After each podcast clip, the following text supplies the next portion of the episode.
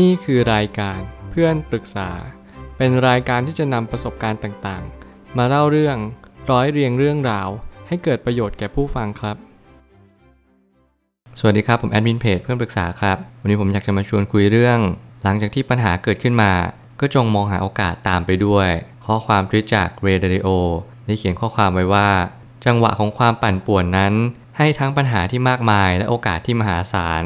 หลังจากที่คุณมั่นใจแล้วว่า คุณสามารถยืนหยัดท่ามกลางปัญหาได้นั้น ให้เริ่มมองหาโอกาสจากสิ่งนั้น เพราะว่ามันคือสิ่งที่คนส่วนใหญ่มักจะสนใจแต่ปัญหา แต่กลับเพิกเฉยโอกาสไปเสมอ ข้อความทวิตนี้มาย้ำเตือนให้เรามองหาโอกาสจากปัญหาทั้งหมดทั้งมวลเลยว่าสิ่งที่เราเจอทุกวันเนี่ยมันมีโอกาสอะไรบ้างไหมใครบ้างล่ะที่ไม่เคยเจอปัญหาก็คงไม่มี ใครบ้างล่ะที่ไม่เจอทางออกของปัญหา ก็อาจจะมีบ้าง แต่อาจจะมีมากสักนิดหนึ่งหรือมีน้อยก็เป็นได้ แล้วแต่บุคคล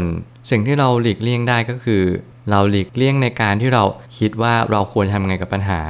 บางครั้งเนี่ยเราอาจจะเพิกเฉยมันไป เราไม่ต้องคิดถึงมัน แต่แน่นอนว่าสักวันหนึ่งคุณก็ต้องย้อนกลับมาคิดอยู่ดีว่า สิ่งที่คุณเจอเนี่ยอะไรคือสิ่งที่คุณต้องแก้ไขมัน ผมได้ตั้งคำถามขึ้นมาว่า ในขณะที่เรากำลังจัดการกับวิกฤตที่เกิดขึ้น อย่างแรกเลยที่คุณจะต้องสร้างคือ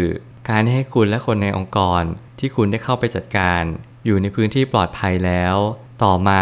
ให้มองหาโอกาสจากวิกฤตนั้นๆ สิ่งที่เราทุกคนต้องทำในขณะที่เราเจอวิกฤต คุณจะต้องจัดแจงทุกสิ่งทุกอย่างให้เป็นระบบระเบียบก่อน อย่างเช่น ถ้าเกิดสมมติเราเป็นนายจ้าง เราก็ต้องดูว่าลูกจ้างในบริษัทเรา ในสภาพแวดล้อมเราเนี่ยเป็นยังไง เขาอยู่ดีมีสุข เขาอยู่อย่างปกติหรือยัง สิ่งเหล่านี้มันสิ่งที่เราต้องคิดและพิจารณาต่อเวลา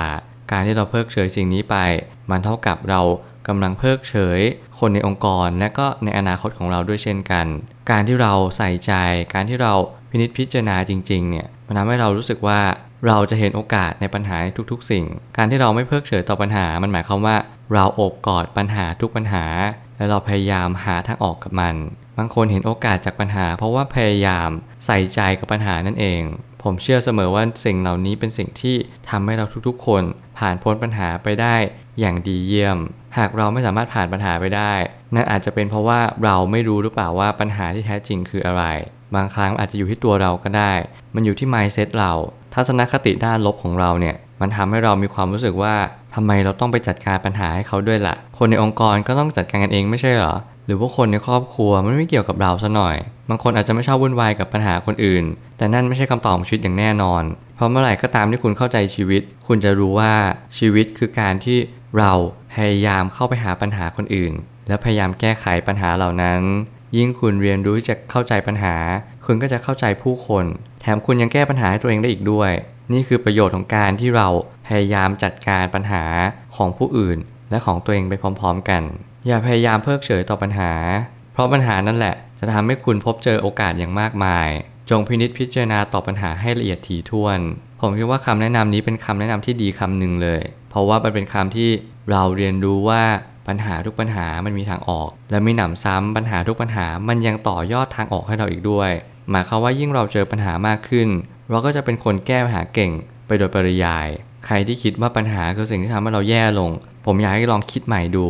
ว่าปัญหาเนี่ยทำให้เราแย่ลง หรือการที่เราหนีปัญหาทำให้เราแย่ลงมากกว่า ลองตัดสินใจดู วิกฤตคือโอกาส สำหรับบุคคลที่สามารถนำปัญหามาเป็นแรงผลักดันได้เท่านั้นสำหรับคนที่มองวิกฤตก็คือวิกฤตเขาเหล่านั้นจะไม่สามารถข้ามผ่านภูเขาอันสูงใหญ่ไปได้ แล้วนี่คือความเป็นจริงของชีวิตว่า เราเรียนรู้สิ่งต่างๆ ตามความเป็นจริง มาตลอดเวลา แต่มีคนกลุ่มใหญ่กลุ่มหนึ่ง มักมองว่าความจริงไม่มีประโยชน์กลับมองว่าความจริงเนี่ยเป็นสิ่งไร้สาระหรือไร้ค่า จริง ๆ เมื่อไหร่ก็ตามให้เราเข้าใจความจริง คุณจะรึกรู้ว่าความจริงนั่นแหละ ลักสำคัญที่สุด หลายคนประสบความสำเร็จเพราะเรารู้ความจริง ความจริงข้อหนึ่งก็คือปัญหาทำให้เราเจอทางออกมากขึ้น ยกตัวอย่างเช่น การที่เราเจอแฟนบอกเลิกเรา เราก็ทุกทรมาน กับการที่เราผูกพันกับเขาเรายังไม่อยากเลิก แต่กับกลายเป็นเราเจอคนที่ใช่มากกว่าเดิม หลายครั้งที่เรายึดติดกับความสัมพันธ์เดิมๆไม่ใช่เพราะว่าเรารักเขาจริงๆหรอก แต่เรารู้สึกว่าความสัมพันธ์นี้ดีที่สุดสำหรับเราแล้ว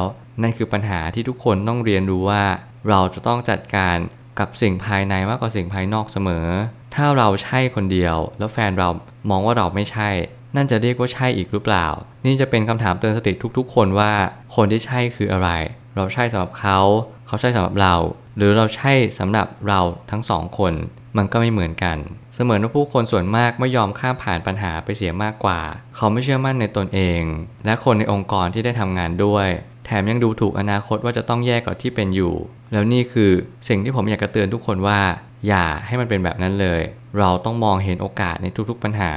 ไม่ใช่มองปัญหาในทุกๆ โอกาส สิ่งเหล่านี้เป็นมุมมองเล็กๆ ที่ทำให้ชีวิตเราแย่ลงอย่างแท้จริง อย่าจมอยู่กับปัญหาจงหาทางออกให้เจอ เมื่อไหร่ก็ตามที่เราเห็นบางสิ่งบางอย่าง เราช่วยเหลือผู้อื่น และเราก็กลับมาช่วยเหลือตัวเราเอง สิ่งเหล่านี้เป็นสิ่งที่ดีเยี่ยมมากที่สุดในชีวิตคนคนหนึ่ง เราเป็นคนที่สามารถแก้ปัญหาให้ผู้คนมากมาย เราสามารถที่จะแก้ปัญหาตัวเองได้อย่างดีเยี่ยม สิ่งเหล่านี้มันสะท้อนบางสิ่งบางอย่าง ว่าเราสามารถจัดการปัญหาได้อย่างดี เราจึงคู่ควรแก่การให้สังคมยอมรับในตัวเรา แล้วมันจะดีกว่าไหมถ้าทุกคนสามารถทำแบบนี้ได้